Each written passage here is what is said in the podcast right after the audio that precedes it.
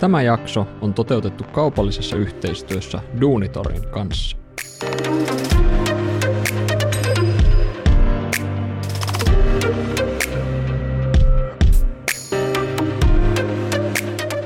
Tervetuloa Kamaripodin pariin. Tänään meillä on aiheena osaajapula. Käydään vähän läpi, miltä osaajapulatilanne näyttää. Ruoditaan, onko hallitusohjelmasta apua tilanteeseen, mitä haasteita osaajien houkuttelemiseksi pitäisi taklata ja tietysti miten iso ja tärkeä asia kansainväliset osaajat on, on Suomelle. Meidän tavoitteena on, on tuoda tähän osaajapulakeskusteluun erilaisia näkökulmia tosiasioihin perustuen.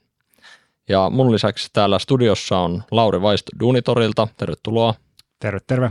Ja minä olen Mikko Valtonen Keskuskauppakamarilta. Tervetuloa kuulolle. Lauri, miltä tämä tilanne sun mielestä näyttää? No tätä on varmaan aika moni pohtinut ja mä luulen, että, että sitten kun tulevat sukupolvet pohtii vähän sitä, että mitä tehtiin 2000-luvun alussa Suomessa, niin mä vähän veikkaan, että historian kirjoittajat tulee toteamaan, että tämä maahanmuuton kanssa vatulointi oli yksi epäisänmaallisimmasta teoista, mihinkä aikalaiset aikoinaan silloin syyllistyi. Kova, kova väite ja täytyy sanoa, että on oikeastaan pystyy hyvin olemaan samaa mieltä, jos miettii vaikka minkälaista maahanmuuttokeskustelua meillä Suomessa käytiin vaikka viime keväällä eduskuntavaaliaikaa ja näin, niin jotenkin tuntuu, että se oli ajoittain vähän niin kuin irti todellisuudesta, irti siitä, mitä meillä niin kuin tilastot, tutki, tutkimukset, muut näyttää siitä tarpeesta, joka on. Mutta Mikko, se, se on ollut irti todellisuudesta itse asiassa aika kauan. Että jos me, jos me oikeasti lähdetään miettimään taaksepäin tästä jotain vuosia, niin se taisi olla jo siellä niin kuin vanhaisen hallitusohjelmassa, missä tämä asia piti, piti ratkaista, mutta, mutta tässä vaan ollaan.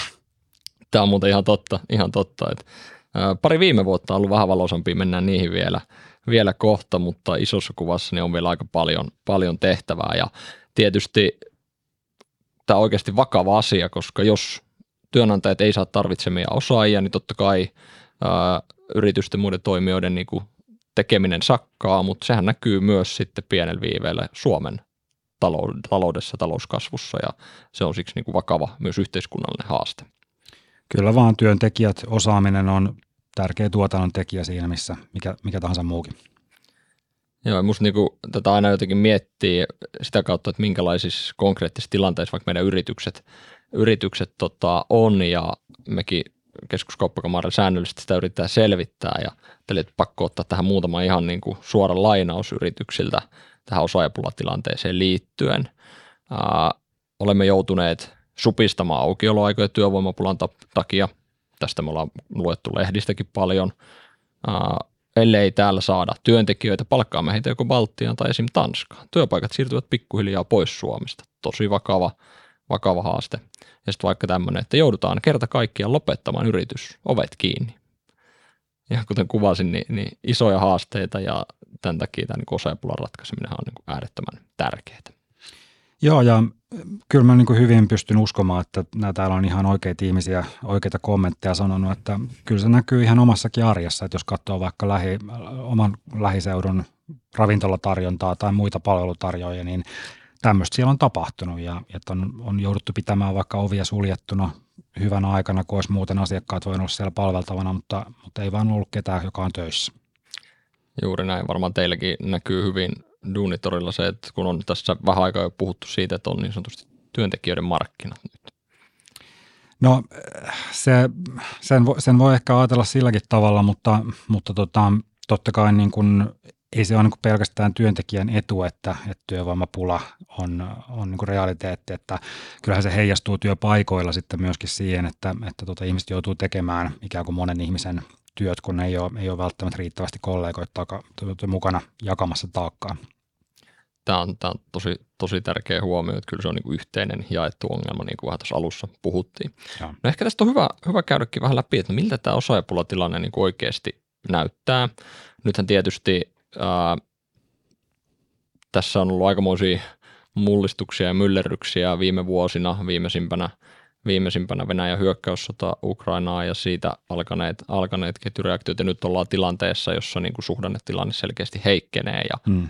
jonkun verran näyttää siltä, että se niin kuin osaavan työvoiman ää, tarpeeseenkin on vaikuttanut. Ehkä niin kuin voi sanoa pikkasen vähentänyt sitä osaajapulaan osaajapulaa tai pikkasen helpottanut osaajapulaa, mutta edelleen jos katsotaan vaikka meidän tekemiä kyselyitä yrityksille, niin jos noin 60 prosenttia yrityksistä kärsii osaajapulasta, niin ei tilanne missään muotoa niin kuin hyvä ole. No kyllä mä sanoin, että 60 prosenttia on aika paljon, jos, jos kokonaisuudesta puhutaan ja kyllä se, tuolta se näyttää se työmarkkina ihan, ihan tota, mistä suunnasta tahansa sitä katsoo. Joo, näin, näin se on. Ja, ja sitten kun selvitetään niitä syitä, mitä nyt on tärkeimpiä syitä rekrytointihaasteisiin, niin ei siellä mitään hirveän yllättävää ole. Että on, on vähemmän hakijoita, on kiristynyt kilpailu niistä hakijoista, on vähäistä työkokemusta ja soveltumatonta koulutusta. Hmm. Ja sitten kun mietitään, niin varsinkin kaksi näistä viimeisestä ja varsinkin se viimeinen, niin on semmoisia, mihin meillä on toki niin kuin keinoja parantaakin tilannetta. Tietysti mielenkiintoinen keskustelu on myös se, että minkälaisia osaajia tarvitaan. No joo, tämä on asia, mikä mun mielestä pitää aina tarkentaa, että kun me puhutaan työmarkkinasta, niin eihän niin kuin Suomessa eikä missään ole mitään niin kuin yhtä työmarkkinaa, vaan siis se on niin kuin kokoelma erilaisia, erilaisia tilanteita ja toimialoilla on tosi eri, erityyppiset ongelmat ja haasteet, mutta aika monella toimialalla niitä haasteita on ja aika monet niistä itse asiassa liittyy tähän työvoiman saatavuuteen. Niin ja nythän tässä, niin kuin, jos katsotaan tätä tilannetta, jossa nyt ollaan, niin tapahtuu, tapahtuu myös tämmöistä tietyllä tapaa eriytymistä, että me tie, nähdään, mikä niin kuin vaikka rakennusalalla on tilanne, mm. jossa niin kuin työvoimatarvetta ei kauheasti ole, koska ala on niin kuin aika suurissa vaikeuksissa, mutta sitten meillä on monia muita aloja, joissa edelleen on niin kuin valtava tarve uusille osaajille. Kyllä joo, ja sitten meidän täytyy niin muistaa myös se, että, että alat kulkee niin syk- syklisesti pikkusen eri tahtia, että, että kyllä se, niin kuin, jos mennään muutama vuosi taaksepäin, niin rakennusala nimenomaan kärsi osaajapulasta, ja sitähän nimenomaan myöskin paikattiin sitten ulkomaisen, ulkomaisella rekrytoinnilla. Joo, näin se on. Äh, kun me ollaan kysytty tätä yrityksiltä, että minkä alan osaajia tarvitaan, niin sieltä oikeastaan niin kuin neljä isoa nousee. Tekniikka, palvelualat, kauppa ja IT. Hmm. Ja tässä niin kuin tietysti on hyvä sanoa, että sote ei tässä näy ehkä meidän niin kuin jäsenrakenteeseen liittyen, mutta se totta kai tähän pitäisi viidentenä ehdottomasti liittää. Mutta ei mitään kauhean yllättäviä. Joo, ei mä myös niin tuon raporttia lukiessa niin mietin just, että, että kyllä sot, sote tänne vielä kuuluu, mutta varmaan, varmaan just ehkä enemmän se niin julkisen sektorin näkökulmasta. Ehkä semmoinen niin havainto, havainto, että jos me puhutaan nyt vaikka tekniikkapalvelut, kauppa, IT, myös se, myös se sote siellä, niin, niin näähän on tosi tosi erilaisia osaajia ja, ja tosi tosi erilaisia myöskin tilanteita, että, että miten, miten sitä pystytään ratkaisemaan.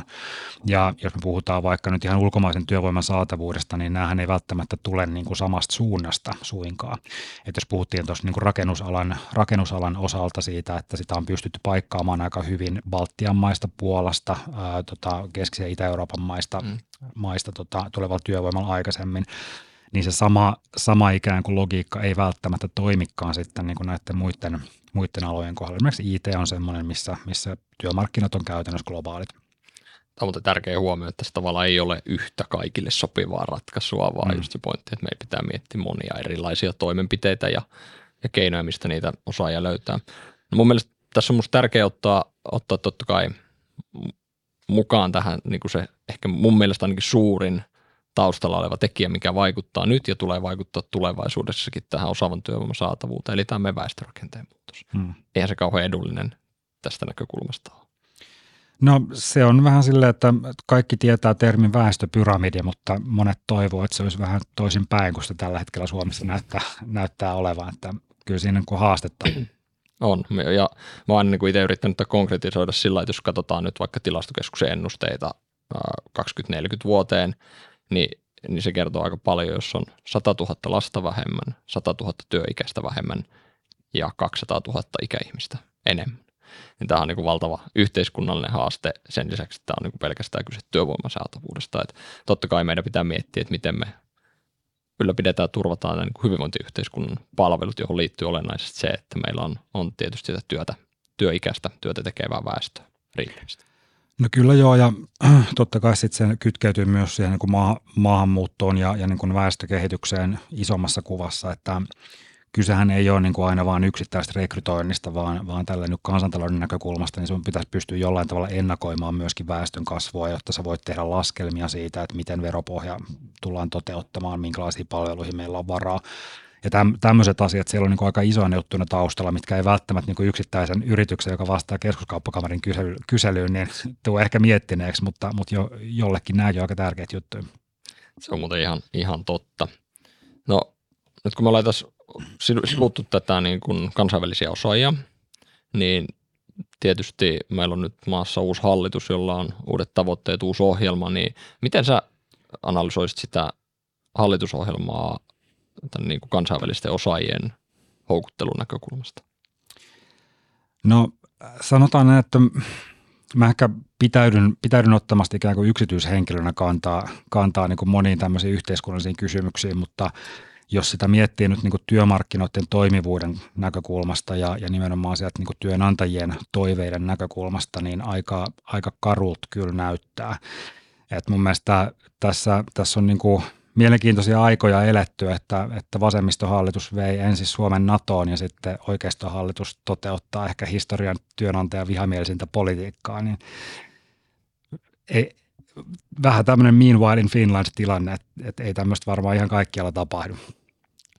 Niin, tämä on, tämä on just hankala, hankala katsoa, että isossa kuvassa hallitusohjelmassa tosi paljon hyvää elinkeinoelämälle yrityksille, mutta sitten tämä työvoiman saatavuuden näkökulmasta on, on niin kyllä selkeitä ongelmia, että kyllä mekin on niin kuin ajateltu näin, että ehkä tämä maahanmuutto, maahanmuuttoon liittyvät tavoitteet on niin ehkä nettonegatiivisen puolella kuitenkin. Jos miettii, mitä siellä on, on niin totta kai siellä tehdään niin kuin ihan hyviäkin juttuja, jatketaan osaajien houkuttelua, on valittu neljä kohdemaata, johon sitä houkuttelua Suomesta kohdennetaan, lainetaan työntekijöiden oikeutta tehdä töitä samalla alalla ja vaihtaa työvoimapula-aloille ilman uutta lupaprosessia ja tämmöisiä ihan, ihan hyviä juttuja. Mutta sitten toisaalta, kun vaakakupin toisella puolella on, on taas se, että haluttaisiin, jos työpaikka menee alta, haluttaisiin ihmiset vähän nopeammin pois Suomesta, ehtiikö siinä, onko siinä mahdollisuuksia työllistyä uudelleen, äh, ollaan nostamassa oleskelulupien tulorajoja, ollaan vähän hankaloittamassa perheen yhdistämistä, vaikeutetaan kansalaisuuden saamista ja, ja, ja pysyvä oleskeluluvan saamista, niin ehkä se mun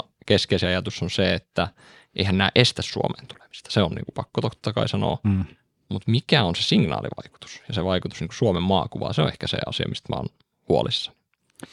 No joo, ja täytyy sen verran pehmentää, että mä ehkä tarjoilin keskuskauppakamarille nyt hyvän soundbitein tuossa tuosta viha, vihamielisestä politiikasta, että eihän se totta kai kokonaisuudessaan näin ole, mutta tämän niin kuin työvoima, työ, osalta kyllä. työmarkkinoiden toiminnan osalta, niin ei, ei tota, mä en ole niin nähnyt yhtään työ, työnantajan edustajaa, joka olisi oikeasti toivonut tämmöisiä rajoituksia sille esimerkiksi vaikka tälle kolmen kuukauden säännölle.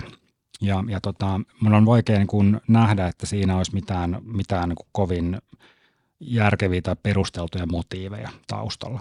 Se on tosi outo tilanne, tilanne ihan näin niin kuin kenen tahansa ammatikseen rekrytointia tekevien, tekevien mielestä, mielestäkin, että jos niin kuin ihminen joutuisi niin kuin kolmen kuukauden työnhaun takia, tai siis kolme, kolmen kuukauden työnhaun prosessin jälkeen poistumaan maasta, niin kyllä siinä niin kuin jää aika moni prosessi kesken että tuommoiset niin kuin varsinkin vaativan asiantuntijatyön tekemisen, tekemiseen tähtävät rekrytoinnit, niin saattaa hyvin kestää puoli vuotta. Mm. Ja mitä sä, mitä, mitä sä teet sit se, siinä vaiheessa, kun sun pitääkin poistua, poistua välillä maasta? Niin, ja jotenkin mä mietin tässä paljon sitä, että me ehkä välillä itse myös yliarvioidaan sitä, kuinka houkutteleva maa Suomi on. Mm. Me ei pitäisi niin kuin ehkä – ehkä ajatella enemmän niin, että hei, jos me saadaan houkuteltua joku ihminen tänne Suomeen tekemään täällä töitä, ehkä haluaa asettua tänne, niin me kannattaa varmaan heistä pitää lähtökohtaisesti aika tiukasti myös kiinni. No monet, monet vertaa rekrytointia myyntiin taikka, taikka tämmöiseen niin kuin asiakaspalveluun ja, ja kaikki, jotka on niin kuin vähänkin myyntiä tehneet, niin ymmärtää sen, että, että olemassa olevaa asiakasta on paljon helpompi palvella ja, ja hänelle on helppo myydä, kun tehdään niin kuin uusi, uusi asiakashankintaa. Ja kyllä se vähän niin kuin sama juttu on tässä näin, että, että jos, niin kuin, jos ihminen on täällä valmiina, niin kyllä sen on niin kuin helpompi sitten myöskin jäädä seuraavaan tehtävään tänne niin kuin versus sitten se, että pitäisi ihan kokonaan uudelle ihmiselle selittää ensin, että minkälainen työmarkkina Suomi on, minkälaista täällä on asua, miten tänne muutetaan, minkälaisia transaktiokustannuksia siitä syntyy. että niin kuin sitä, sitä taustaa vasten, niin mä luulen, että tässä ei niin kuin ainakaan kansantaloudellisesti voiteta mitään että ihmisiä, ihmisiä lähdetään häätämään kesken työllistymisen. Se on näin ja sitten toisaalta, jos, jos käy niin, että Suomen maakuva jotenkin heikkenee, houkuttelevuus heikkenee, niin sen uudelleen rakentaminen vie tulevaisuudessa aikaa. No se on, se on varmasti näin, mutta ehkä toi on semmoinen, semmoinen asia, että mä en, mä en välttämättä nyt liikaa panisi sille maakuvalle painoa tässä, että, että tota, mä en tiedä, että puhutaanko nyt jossain Paraguayssa Suomen maabrändistä yhtään sen enempää tällä hetkellä kuin aikaisemminkaan. Tiedetäänkö, mikä Suomi on? Niin, niin että, että tavallaan että voi olla, että ehkä niin tämä tämmöinen mainehaitta nyt on vähän liioteltu, liioteltu tässä näin, että se, se ensisijainen ongelma kuitenkin liittyy siihen, että sitä mainetta ei välttämättä alun perinkään ole. Ja nyt jos semmoista lähdetään rakentamaan, niin ei tämä niin totta kai sitä helpota. Erittäin, erittäin hyvä pointti juuri tämä, tämä, että ei Suomi ehkä ole kaikkein tunnetuin maailmalla, vaikka välillä itse niin kuvittelemme. No hei, miten, miten sä näet tämän niin kuin työvoiman houkuttelun haasteet? Et kun tässä on niin kuin paljon nyt puhuttu siitä, että työnantajat, työnantajat kipuilee sen kanssa, että ei löydä osaajia ja se on niin kuin vaikeaa ja on se sitten niin kuin rekrytoidessa täältä kotimaasta tai maan rajojen ulkopuolelta, niin ää, minkä takia se työvoimahoukuttelu ei ole helppo? Mitä, mitä me työnantajat tekee väärin? Um, no joo, tämä on nyt semmoinen, semmoinen kysymys, mikä vaatii pikkusen jäsentelyä, että, että saadaan, saadaan tarkka vastaus. Mä en tiedä, onko kyse niinkään ehkä siitä, että työnantajat tekisivät jotain väärin, vaan, vaan enemmänkin siitä, että se haaste on vaan niin kuin tosi monitahoinen ja valtava. Et tota, mun mielestä tätä on hyvä lähteä itse asiassa jäsentämään niin kuin sitä kautta, että minkälaisia haasteita työ, työvoiman houkuttelusta, työntekijöiden houkuttelussa on jo ihan niin kuin Suomenkin tasolla – meillä on kohtaanto-ongelma täällä, meillä ihmiset asuu eri paikassa kuin missä niin kuin esimerkiksi työ, työpaikat saattaa olla. Ja, ja ihan jo niin kuin Suomessakin me käydään niin kuin monen työnantajan kanssa, jotka esimerkiksi toimii sanotaan Kainuussa tai Pohjois-Suomessa tai muualla, joiden työntekijät periaatteessa asuu sitten Etelä-Suomessa tai, tai niin kuin eteläisissä maakunnissa. Niin kyllä heillekin on niin kuin haastavaa se, että, että pitäisi niin kuin pystyy myymään paitsi se työpaikka, niin myös kokonaan ikään kuin elämän elämä, elämän vaihe tai kokonainen niin elämän laatu, elä, kokonainen elämä. Et, et siis siinä vaiheessa, kun sä lähdet niin kuin ihmistä niin kuin ihmisen kanssa keskustelemaan siitä, että voisitko muuttaa uudelle paikkakunnalle, niin siinä tulee miettineeksi sitten kaikkea sijaintia, siinä tulee miettineeksi asumista, kulkemista, liikkumista. Ja sitten tulee miettineeksi myöskin sitä, että no, jos on vaikka perhettä, niin mitäs ne? Löytyykö sieltä lapsille koulupaikka, löytyykö puolisolle töitä sieltä? Et se on niin kuin aika iso juttu ja tämä on niin kuin Suomenkin sisällä, missä kaikki ihmiset jo niin kuin tavallaan on valmiiksi, valmiiksi ymmärtää, että minkälainen se kulttuuri on. Kaikki puhuu suurin piirtein mm. samaa kieltä, kaikilla on niin kuin samanlainen ymmärrys siitä, että minkälaiset yhteiskunnan järjestelmät täällä on. Niin, niin se, on, se on jo tämmöisessä mittakaavassa tosi haastavaa.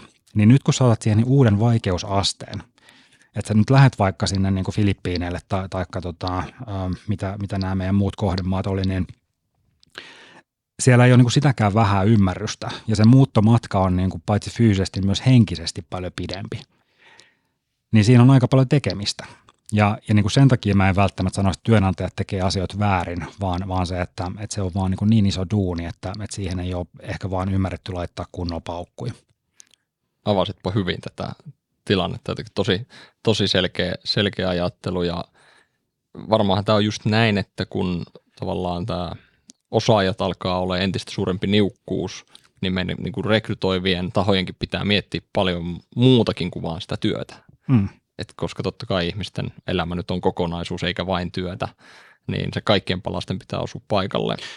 Joo, ja tästä, tästä tulee niinku se, että, että on niinku tavallaan niitä semmoisia tekijöitä, mitkä liittyy siihen niinku työhön ja siihen, siihen kohde, kohdemaahan ja siellä asumiseen kuin näin. Se on niinku yksi haaste. Mutta sitten toinen juttu on se, että ei me olla ainoa taho, joka puhuttelee sit näitä ihmisiä siellä, siellä maassa, mistä ollaan rekrytoimassa. Niitä halutaan ihan samalla tavalla Tanskaan, niitä halutaan samalla tavalla Britanniaan, Saksaan, Norjaan, Ruotsiin, Hollantiin, mihin, mihin tahansa. Ja näillä mailla on kilpailuetu myöskin siinä, että siellä on jo valmiiksi olemassa e, esimerkiksi jotain väestöllisiä verkostoja, mihin pystyy kytkeytymään. Saattaa olla pidemmälle meneviä maahanmuuttoon liittyviä prosesseja, mitkä tekee siitä muutosta helpompaa. Ylipäätään niin kielialueet saattaa olla isompia niin, että jos sä muutat jonnekin ja opettelet uuden kielen, niin sulla on sitten muitakin työmahdollisuuksia siellä. Ja sitten tullaan vielä siihen, että jos kerran, kerran pääsee muuttamaan, niin, niin tota, saako siellä pysyä. Tämä, tämäkin on, on totta.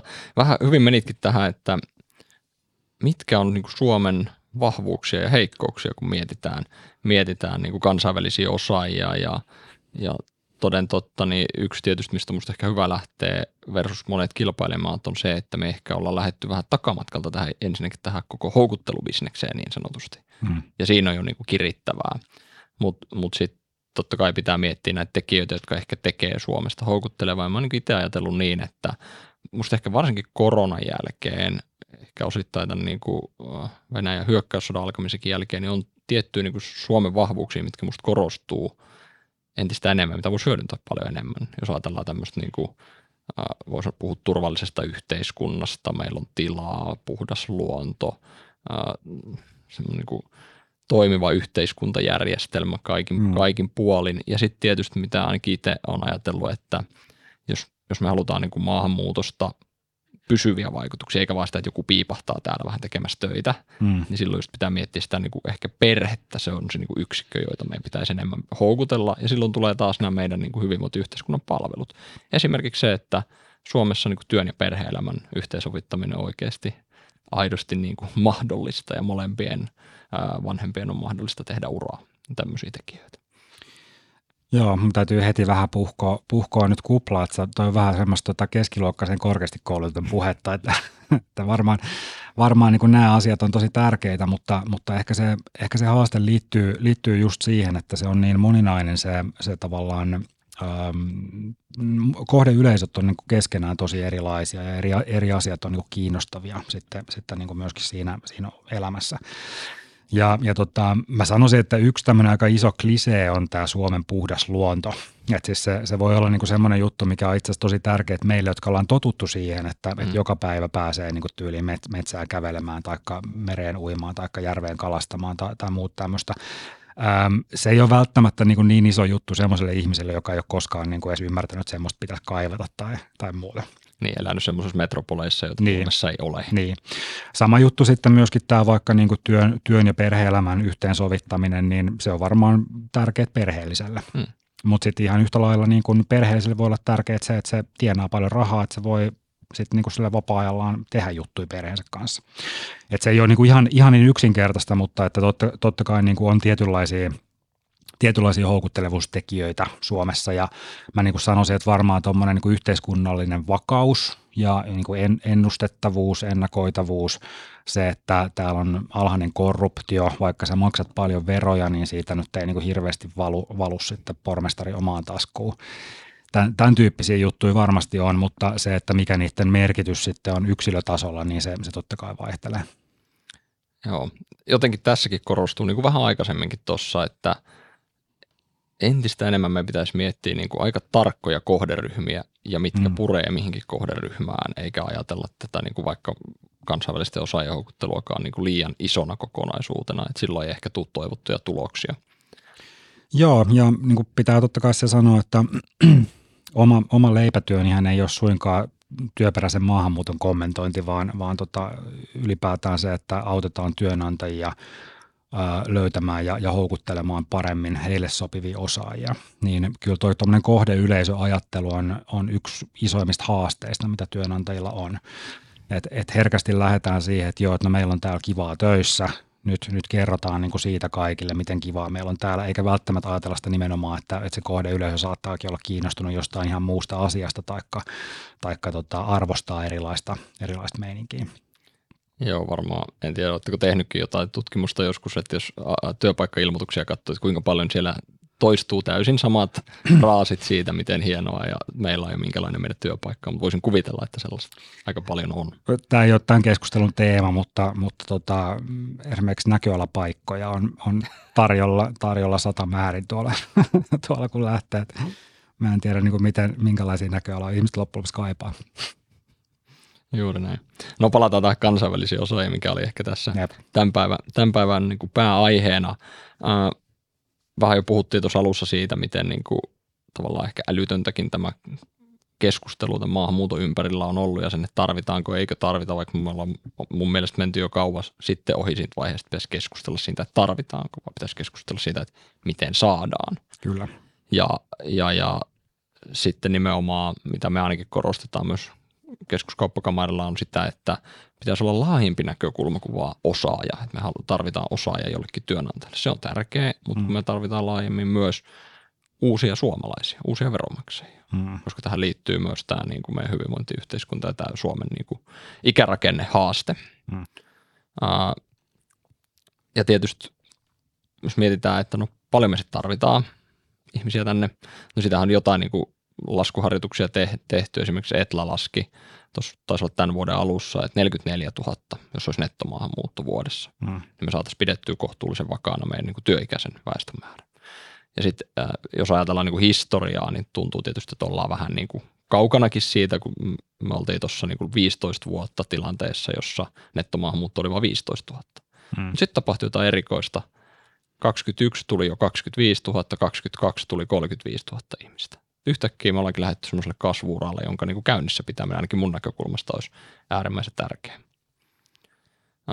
Ja nyt musta mielenkiintoista tässä on vaikka se, että MDI julkaisi just, julkaisi just sen uuden väestöennusteensa, jossa oli eri skenaarioita Suomen niin kuin väestö, väestökehitykselle ja siinä nimenomaan tämä kansainvälistyvä Suomi-skenaariohan oli semmoinen, että jos me pystyttäisiin niin ylläpitämään tätä maahanmuuton tasoa, niin nämä niin kuin tavallaan tuomiopäivän väestöennusteet, mitä mekin on tässä vähän puhuttu, niin nehän muuttuukin ihan täysin, näyttääkin ihan erilaiselta. Yhtäkkiä Suomen väkiluku ei käännykään laskuun 2030, vaan 2040 ää, luvulla, niin tota, meitä onkin jo 6 miljoonaa Mm. suomalaista. Että et tällä on oikeasti niin kuin iso merkitys, että miten tämä asia hoidetaan. No joo, ja tossakin ehkä, niin kuin, että tämä ei ole niin kuin niinkään semmoinen lisää kansaa Suomeen tota, rallatus, vaan, vaan niin kuin ehkä enemmänkin just se kysymys siitä, että miten, minkälaista tulevaisuutta me niin kuin tälle kansakunnalle halutaan. Ja että mikä, mikä se näkymä on, että, että olla, ollaanko me kuihtumassa ja, ja tota, pienenemässä ja jotenkin, jotenkin köyhtymässä pois vai, vai onko tämä niin kuin tavallaan tarina kansasta, joka, joka oikeasti on, on lyönyt, lyönyt tota vastoinkäymiset ja, ja nousee aina uudestaan, uudestaan eteenpäin ja kasvaa ikään kuin, niin kuin kulttuurisesti ja henkisesti eteenpäin. Niin ja jotenkin mietin sitä, että vaikka aikanaan kun meitä oli tunnet, me oltiin tunnettu niin kuin vaikka Nokiasta, joka oli niin kuin valtavan kokoinen menestyvä yritys ja, mm. ja, ja nyt jotenkin ollaan semmoisen tilanteen tota, kynnyksellä, että nyt meillä vaikka niin kuin vihreeseen siirtymään, puhtaaseen energiaan liittyviä investointeja, meillä on niin kuin ihan valtava määrä tavallaan suunnittelussa Suomeen ja kaikki nämäkin on semmoisia, että eihän näitä pystytä toteuttamaan, jos me ei huolehdita just siitä, että meillä on, on sitten tekijöitä myös täällä. Joo, kyllä, kyllä se on just noin. Ja mä itse asiassa niin haluaisin nostaa nyt vielä niin semmoisen ajattelun, ajattelutavan muutoksen tässä, että silloin kun me puhutaan kansainvälisistä osaajista ja kun me puhutaan vaikka niin kansainvälisistä rekrytoinneista, niin me tosi herkästi jäädään tuijottamaan niin kuin sitä yhtä rekrytointia. Että miten me nyt saadaan se niin kuin yksi, yksi tota IT-osaaja sieltä, sieltä tota muuttamaan tänne näin. Mutta siis tosiasiassahan me puhutaan oikeasti semmoisesta pitkästä ketjusta, mikä sitten mahdollisesti alkaa. Että siis kun se ihminen tulee tänne töihin, se voi olla niin kuin siinä työssä, mihin se on rekrytoitu niin kuin tietyn ajan, mutta sitten voi olla, että hänen osaaminen kasvaa, hänen osaamiselleen saattaa olla kysyntää niin kuin muuallakin Suomen työmarkkinoilla, hän voi siirtyä siitä eteenpäin, vapauttaa sen paikan jollekin muualle, jollekin muulle, muulle osaajalle. Ja, ja tavallaan siis se, että silloin kun me saadaan ihminen muuttamaan työn perässä Suomeen, niin se ei tule vaan siihen niin kuin ensimmäiseen työpaikkaansa, vaan se ikään kuin tulee koko sen työ, työmarkkinan käyttöön koko, koko sen niin kuin osaamismarkkinan käyttöön. Ja tämä on niin kuin semmoinen ajatuksen laajentaminen, mikä mun mielestä me vaadittaisiin vaadittais tähän keskusteluun ylipäätään. Joo, mietittäisiin niin pikkasen pidempää aikajännettä, Joo. mitä me ei oikein ehkä nykyisin no, niin paljon ky- tehdä. No ei, ja siis se on, se on totta kai niin kuin ymmärrettävää, että silloin kun yksityinen työn, tai yksittäinen työnantaja tai yritys, yritys tekee rekrytointia, niin ei se välttämättä niin kuin mieti tämmöisessä niin isossa mittakaavassa niitä asioita. Mutta sitten niin kuin meidän pitäisi yhteiskuntana miettiä sitä asiaa sillä tavalla. Ja musta tuntuu, että siinä me, siinä me ei niin kuin ihan täysin onnistu vielä. Joo, mä oon kyllä täysin samaa mieltä tästä sunkaan. No miten jos mietitään tässä nyt, kun kuitenkin ne yleensä ne ihmiset sitten eka kertaa tulee johonkin yritykseen jollekin työnantajalle. Me ollaan niin kuin kysytty tätäkin me yrityksiltä, että onko heillä, niin kuin, kokeeko että heillä on itsellään valmiuksia rekrytoida kansainvälisiä osaajia ja musta siinä niin tuloksessa aika paljon parannettavaa, että se on ehkä noin kolmannes on sitä mieltä, että heillä on hyvät valmiudet. Miltä tämä näyttäytyy niin sun näkökulmasta tai teidän työn näkökulmasta? Joo, siis me ollaan, me ollaan itse asiassa tätä, tätä itsekin tutkittu. Tuossa viime, viime keväänä kansallinen rekrytointitutkimus äh, selvitti nimenomaan työnantajien ja ikään kuin rekrytointipäättäjien näkemyksiä siihen, siihen kansainväliseen, kansainvälisen osaamisen hankkimiseen. Ja, ja tota, silloin, silloin tota vastauksena oli se, että ylipäätään noin kolmannes työnantajista ähm, harkitsee työvoiman rekrytointia ulkomailta niin kuin lä- lähitulevaisuudessa. Ja, ja sitten kysyttiin, kysyttiin niin kuin niiltä, jotka vähän epäili tai, tai ajatteli, että ei, ei pysty siihen, että mikä siinä on esteenä, niin ähm, se totta kai niin osaamisen puute on yksi asia, että ei välttämättä tiedä, että miten se pitäisi aloittaa, mistä pitäisi lähteä kysymään, tämän tyyppisiä asioita, mutta sitten siellä on paljon muitakin tekijöitä, että joku niin työlupien saatavuus, tämmöiset niin byrokraattiset elementit ja, ja sitten se niin kaikkien tuntema kielitaito kysymys. Kyllä tähän kielitaitoon meidän on kyllä pakko pureutua vähän syvemmälle, koska se on kyllä semmoinen, niin kuin, voi sanoa varmaan yleisin vastaus melkein, mm. mikä tulee, mutta tota, joo, sitä ennen ajattelin vielä tuohon toiseen, toiseen asiaan, asiaan, minkä nostit, että yritykset ei ehkä myöskään, tai työnantajat tiedä, mistä lähteä liikkeelle. Mm. Ja musta tämä on niin semmoinen kohta, missä myös yhteiskunnalla voisi olla rooli. Et kun meillä on, on näitä rakenteita, millä me yritetään houkutella osaajia, tehdä, tehdä nyt sitä ehkä maakuvatyötä, mistä puhuttiin ja muuta, mm. niin kyllähän myös niin kuin, äh, voisi ajatella, että yhteiskunta voisi luoda niitä kanavia, mistä löytää se osaaja. Mä ymmärrän, että kun mennään tuonne jonnekin maakuntaan, niin siellä Pertin metallipajalla, niin voi olla pikkasen kynnystä, kun ruvetaan miettimään, että no miten mä nyt Intiasta löydän sen. Mm. Et sen, sen lisäksi, että meillä on tosi paljon ä, yksityisiä toimijoita, jotka osaa auttaa, niin myös – tavallaan, että meidän niin yhteiskunta ehkä loisi niitä kanavia, josta löytää niitä osaajia. Se voi varmaan niin kuin ratkaista, ratkaista eri tavoilla, mutta, mutta se niin kuin ongelman määrittely on kuitenkin, mä luulen, aika selkeä. Et, et tota, jos me katsotaan nyt vaikka semmoisia tahoja, jotka tällä hetkellä tekee kansainvälistä rekrytointia ää, iso, isommin, niin siellä on ehkä niin kuin kahdenlaisia tilanteita. Toinen on se, missä on tämmöistä vähän niin kuin volyymirekrytointia, että sanotaan vaikka tota, sosiaali- ja terveysalalla, missä on oikeasti paljon, paljon tota, sitä tarvetta ja, ja rekrytoidaan paljon ihmisiä kerralla niin, niin siellä, siellä ikään kuin se massa on jo niin, niin iso, että siihen kannattaa sitten vaikka lähettää paikan päälle joku ihminen, ihminen pyörittämään tai rekrytointitoimistoa vaikka sinne Filippiinille, mikä mainittiin tässä aikaisemmin. Sitten tavallaan se niin kuin toinen porukka, jotka, jotka on kokeneempia ja onnistuneet tässä työssä, niin on sitten niin kuin ne, missä se yksittäisen osaajan merkitys on niin kuin valtava sitten sille niin kuin bisneksen, bisneksen arvonluonnille. Ja puhutaan nyt niin kuin tavallaan vaikka, vaikka tota, kokeneemmista IT-osaajista ja muista. Et silloin, silloin jo se niin kuin rekrytoinnin hinta on muutenkin niin korkea, niin kuin riippumatta siitä, että mistä se haetaan, että sitten siihen kannattaa niin kuin pistää paukkuja myöskin kansainvälisesti. Joo, tässä on, tässä on just aika ero, mm. iso ero siinä, että kun puhutaan niistä huippuosaajista, mm. ne on tavallaan, voi sanoa, että ne on kalliimpia rekryjä muutenkin, ne on varaa panostaa ja kannattaa panostaa, mutta sitten tässä on just se ehkä tavallaan vääristymä, että kun mekin kysytään sitten yrityksiltä, että no miltä tavalla koulutustasolta, minkä tason mm. osaajia te tarvitte, niin kyllähän se määrällisesti se suurin tarve mm. on työntekijöillä, niin kuin ammatillisen osaamisen omaavilla henkilöillä. Ja, ja, ja tietysti meillä ehkä mun näkökulmasta ainakin niin vähän liikaa keskittyy tämä sekä keskustelu että myös toimenpiteet Suomessa siihen, mm. että miten me saadaan niitä huippuosaajia. Ne on tärkeitä, mutta me tarvitaan oikeasti niitä työntekijöitäkin aika paljon. Joo, ja kyllä nyt niin kuin, jos mä mainitsin tuossa kaksi tuommoista vähän niin kuin erilaista, erilaista työnantajaprofiilia, jotka, jotka tekee sitä kansainvälistä rekrytointia tällä hetkellä, niin niiden väliinhän jää sitten hirveä määrä, määrä nimenomaan vaikka semmoista porukkaa, jotka, jotka palkkaa yksittäisiä työntekijöitä, jotka ei välttämättä sit ole kuitenkaan niin kova palkkasi, että, että se niin kuin rekrytointiin kannattaa panostaa niin paljon. Ja ehkä niin kuin tämmöisissä, tä, tä, tämmöisten yritysten äm, te- tekemistä tukemaan, niin voisi olla syytä, että meillä olisi jotain tämmöistä vähän niin, kuin niin sanottua yhteishankintaa hmm. tai, tai jotain semmoista, mitä, mitä sitten saattaa vaikka ää, yhteiskunnan rakenteet myöskin pystyä palvelemaan. Joo, kyllä.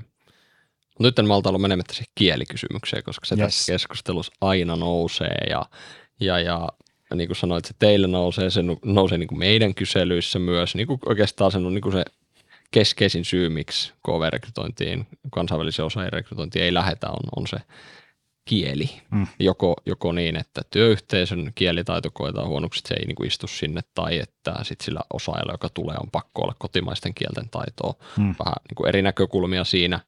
Mutta miten sä näet? On, onko tämä kieli, onko se oikea syy vai onko se kokonaan tai osittain tekosyy?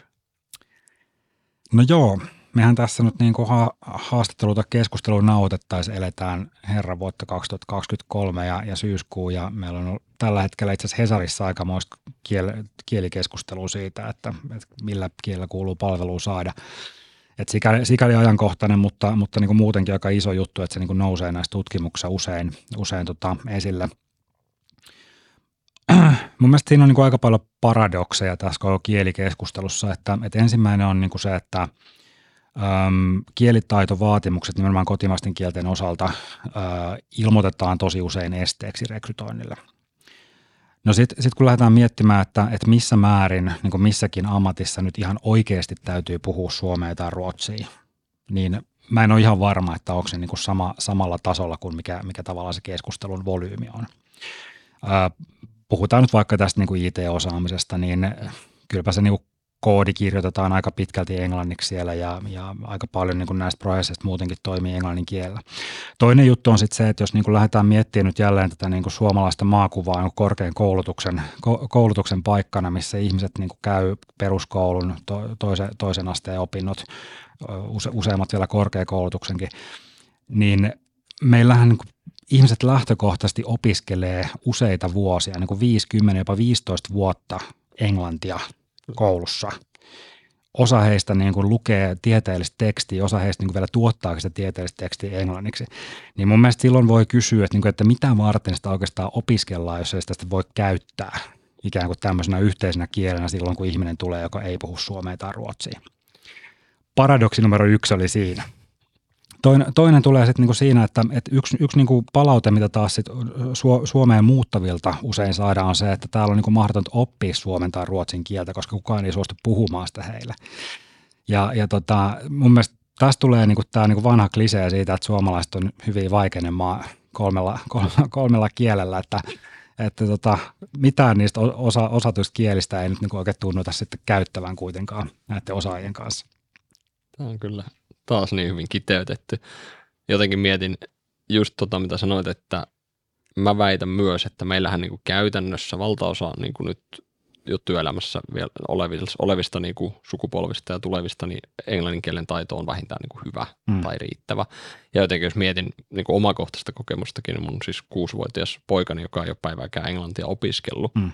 ihmeen paljon sitä kuitenkin osaa. Vaikka sitä ei ole päivääkään opiskellut vielä, että kyllä se vaan nykyisin tulee laitteiden, TV-sarjojen, pelien, kavereiden, vaikka mitä kautta mm. jo niin kuin, ihan ilman sitä pitkää koulupätkääkin, mikä sitten käydään. Meillä monesti myös sit niin tuppaa unohtumaan semmoinen asia, että, että siis Suomihan on myös kaksikielinen maa, ja, ja Suomessa on myös paljon ihmisiä, jotka eivät ihan oikeasti puhu toista kansalliskieltä. Ja, ja tota, tämä ei ole niin sillä tavalla sillä tavalla mikään niin uusi juttu meille, että sen ei pitäisi olla. Ja jotenkin täällä on vaan sitten kuitenkin pärjätty. Niin mun on niin kuin vaikea nähdä, että tämä, tämä tota kielitaitokysymyskään olisi niin, niin ylitsepääsemätön ongelma. Ja että nyt tavallaan takaisin siihen niin sun kysymykseen, että onko tämä oikea ongelma vai onko tämä tekosyy, niin mä ehkä tekosyy on vähän, vähän niin kuin ruma sana, mutta, mutta niin kuin mä sanoisin, että, että tota, ehkä niin kuin oleellisempiakin juttuja on siinä, siinä tota kansainvälisessä rekrytoinnissa kuin se, että mitä kieltä puhutaan. Ja kyllähän herra, herra näkö, niin kuin ihmiset oppii kieltä, kun niitä niin kuin vaan opetetaan siihen. Mä, jään, mä, näen, mä näen tämän kanssa jotenkin niin, että musta siinä aika paljon olisi kyse niin kuin uskalluksesta mm. ja uskalluksesta kokeilla, koska eh, musta tässä on niin kuin sellainen outo, outo niin kuin epäsuhta, että sanotaan, että ei pärjää ilman niin kuin kotimaisten kielten taitoa, mutta sitten taas kerran, kun me ollaan kysytty yrityksiltä, että no miten he niin kuin kokee, että minkälainen heidän työyhteisö kielitaito on. Ja sitten siellä yli 80 prosenttia vastaa, että no se on vähintään niin kuin hyvä englannin mm. kielen taito niin kyllä mä niin kuin sanoin, että siellä varmaan niin kuin valmiudet olisi pärjätä, kunhan me vähän uskallettaisiin näitä ehkä rakenteita ja kulttuuria mm. muuttaa. Ja tietysti siinä, siinä, siinä meillä monilla toimijoilla on, on tietysti työtä auttaa myös työnantajia ottamaan se askel.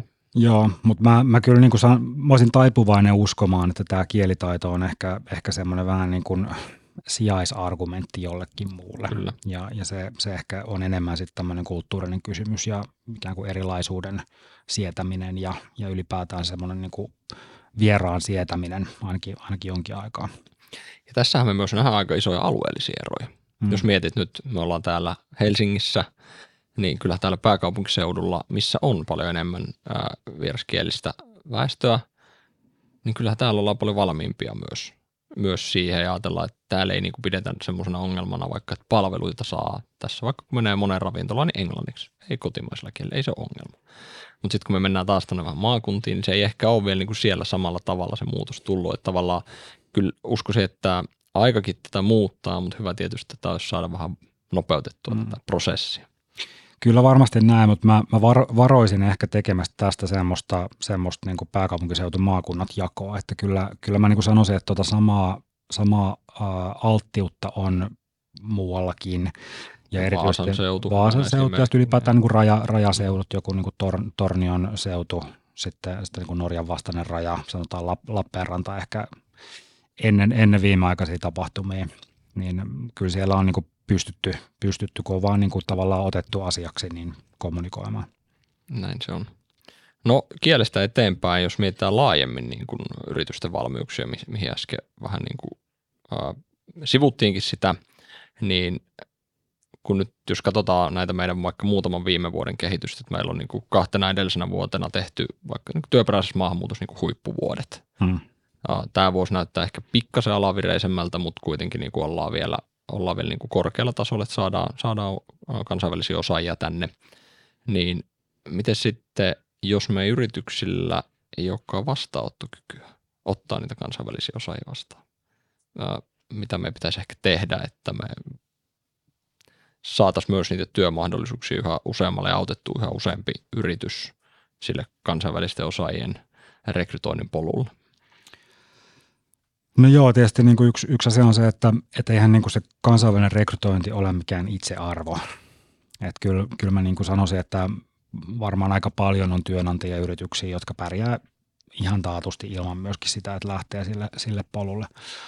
Mutta sitten, sitten taas niin kuin joillekin, joillekin ei ole välttämättä vaihtoehtoja olle, ollenkaan ja, ja jotkut saattaa hyötyä sitten taas siitä, että laajentaa vähän sitä, sitä tota, poolia, mistä sitten hakee, hakee sitä osaamista. Öm, Tuossa aikaisemmin puhuttiin, puhuttiin siitä, että miten vaikka yhteiskunnan rakenteet pystyy tukemaan tämmöistä, tämmöistä niin rekrytointia, jos ei niin kuin omat rahkeet siihen riitä, mutta kyllä mä niin kuin ehkä kääntäisin tämänkin keskustelun enemmän siihen, että se tahto täytyy olla siellä ja, ja ylipäätään niiden pelkojen voittaminen, että mitä siihen kuuluu ja, ja tota, varmaan niin kuin sama asia kuin se, että kun sä palkkaat yrittäjänä ensimmäisen työntekijän, niin varmasti niin kuin tuut miettineeksi, niin kuin, että, että pystynkö mä tähän näin, mitä ongelmia tähän liittyy, mitä velvollisuuksia mulla on, niin, niin varmaan niin kuin samanlaista pohdintaa joutuu sitten työnantaja käymään myöskin sen niin kuin ensimmäisen kansainvälisen rekrytoinnin kanssa. Ja siinä on paljon niin kuin uskalluksesta, rohkeudesta, asenteesta kiinni. Juuri, juuri näin ja tietysti yksi mun mielestä, mikä tässä on keskeinen, on myös nämä niin kuin ihan koko meidän yhteiskunnan asenteet. Mm.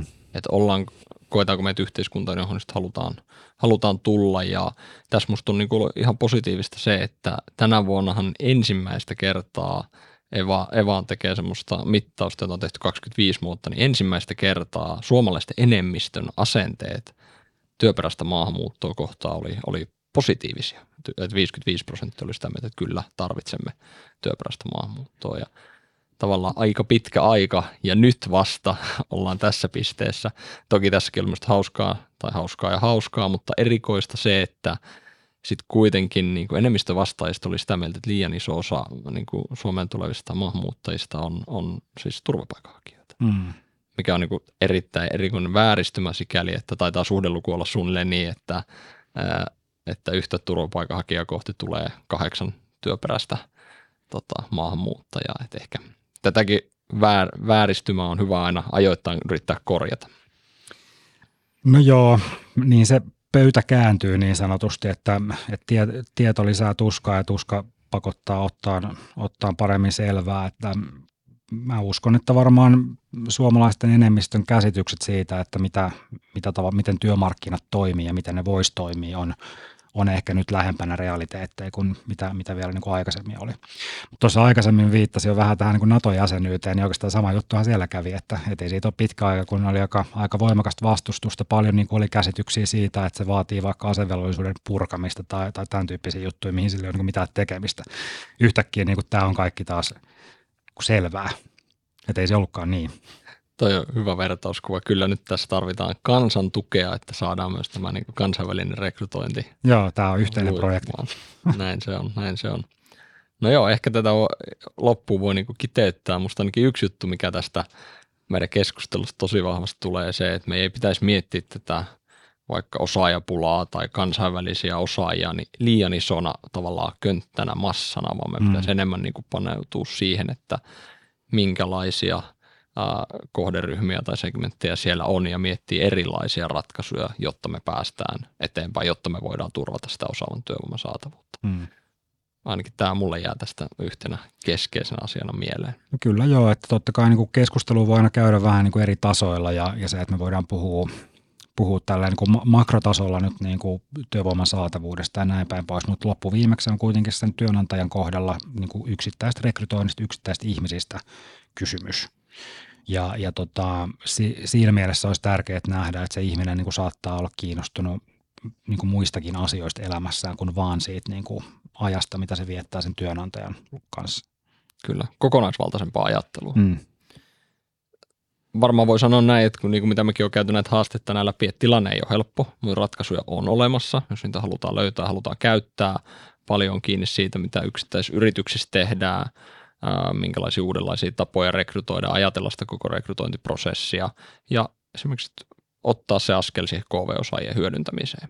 Mutta sen lisäksi totta kai me tarvitaan näitä yhteiskunnallisia uudistuksia, ää, liittyen sitten vaikka maahanmuuttoon, meidän koulutusjärjestelmään ja kohtaanto-ongelmien purkamiseen, kannustiloukkujen purkamiseen. Mutta ainakin itse on tosi vahvasti sitä mieltä, että näistä asioista on tosi tärkeää pitää tätä keskustelua yllä, puhua asioista oikeilla nimillä, eikä lakasta näitä ongelmia ainakaan matoalle ja sitten tehdä niitä johonkin niin oikeaan tietoon perustuvia ratkaisuja ja uudistuksia. Sillä päästään varmaan aika pitkälle. Kyllä näin ja mun mielestä nimenomaan rehellisyys on tässä, tässäkin asiassa tärkeää, että et, kukaan ei ole väittänyt ensinnäkään, että, että ulkomaalta tai kansainvälinen rekrytointi olisi helppoa. Se on, se on haastavaa ja kukaan ei ole väittänyt, että esimerkiksi vaikka kotouttamiseen liittyviä kysymyksiä olisi helppo ratkaista. Että kyllä niitä täytyy miettiä. Mutta jälleen kerran se niin kuin analogia, analogia löytyy ihan niin kuin mistä tahansa rekrytoinnista, että kun ihminen ensin saadaan töihin, niin se täytyy perehdyttää, sen täytyy, niin kuin antaa, sille täytyy antaa mahdollisuudet onnistua siinä omassa työssään. Niin vähän sama juttu tässä niin kuin kansainvälisessä rekrytoinnissa, että kun, kun osaaja muuttaa Suomeen, niin se, hänet täytyy pystyä perehdyttämään sen työn lisäksi myöskin siihen yhteiskuntaan, myöskin antaa hänelle sellaiset valmiudet, että hän pystyy niin kuin tarttumaan ja kiinnittymään siinä ja tulla, tulla tuottavaksi myöskin niin kuin tulla onnelliseksi täällä sama, samassa määrin kuin kuka tahansa suomalainen. Niin, maailman onnellisin kansa. Jep. Pitäisi olla myös tuleville suomalaisille ja tänne, tänne tuleville tota, osaajille. Mä luulen, että meillä tässä podcastissa on vähän rajallinen tämä aika, niin me joudutaan pikkuhiljaa lopettelemaan. Kiitos, että kuuntelitte Kamaripodia ja mä uskon, että me onnistuttiin tässä avaamaan tätä osaajapulatilannetta ja toivottavasti tarjoamaan tässä vähän erilaisia näkökulmia tämän asian ratkaisemiseksi myös. Uh, asiahan meillä olisi riittänyt, se me tiedetään. Mutta tehdään jatko-osa. Tehdään jatko-osa ja siinä välissä niin jatketaan yhdessä, yhdessä kaikkien muidenkin halukkaiden kanssa keskustelua muilla areenoilla, vaikka sosiaalisessa mediassa. Ja tietysti tämä keskustelu tästä samasta aiheesta, osaavasta työvoimasta, jatkuu esimerkiksi keskuskauppakamarin suuressa osaaja- ja rekrypäivässä 11.10. Keskiviikkona siellä Duunitorikin on mukana. Ja sinne mahtuu vielä osallistuja, jos haluaa tulla. Siellä nähdään. Kyllä. Ja tosiaan tänään täällä studiossa oli Lauri Vaisto Duunitorilta. Kiitos Lauri vierailusta. Kiitos. Ja sitten allekirjoittanut eli Mikko Valtonen keskuskauppakamarilta. Kiitos ja moi moi. Thank you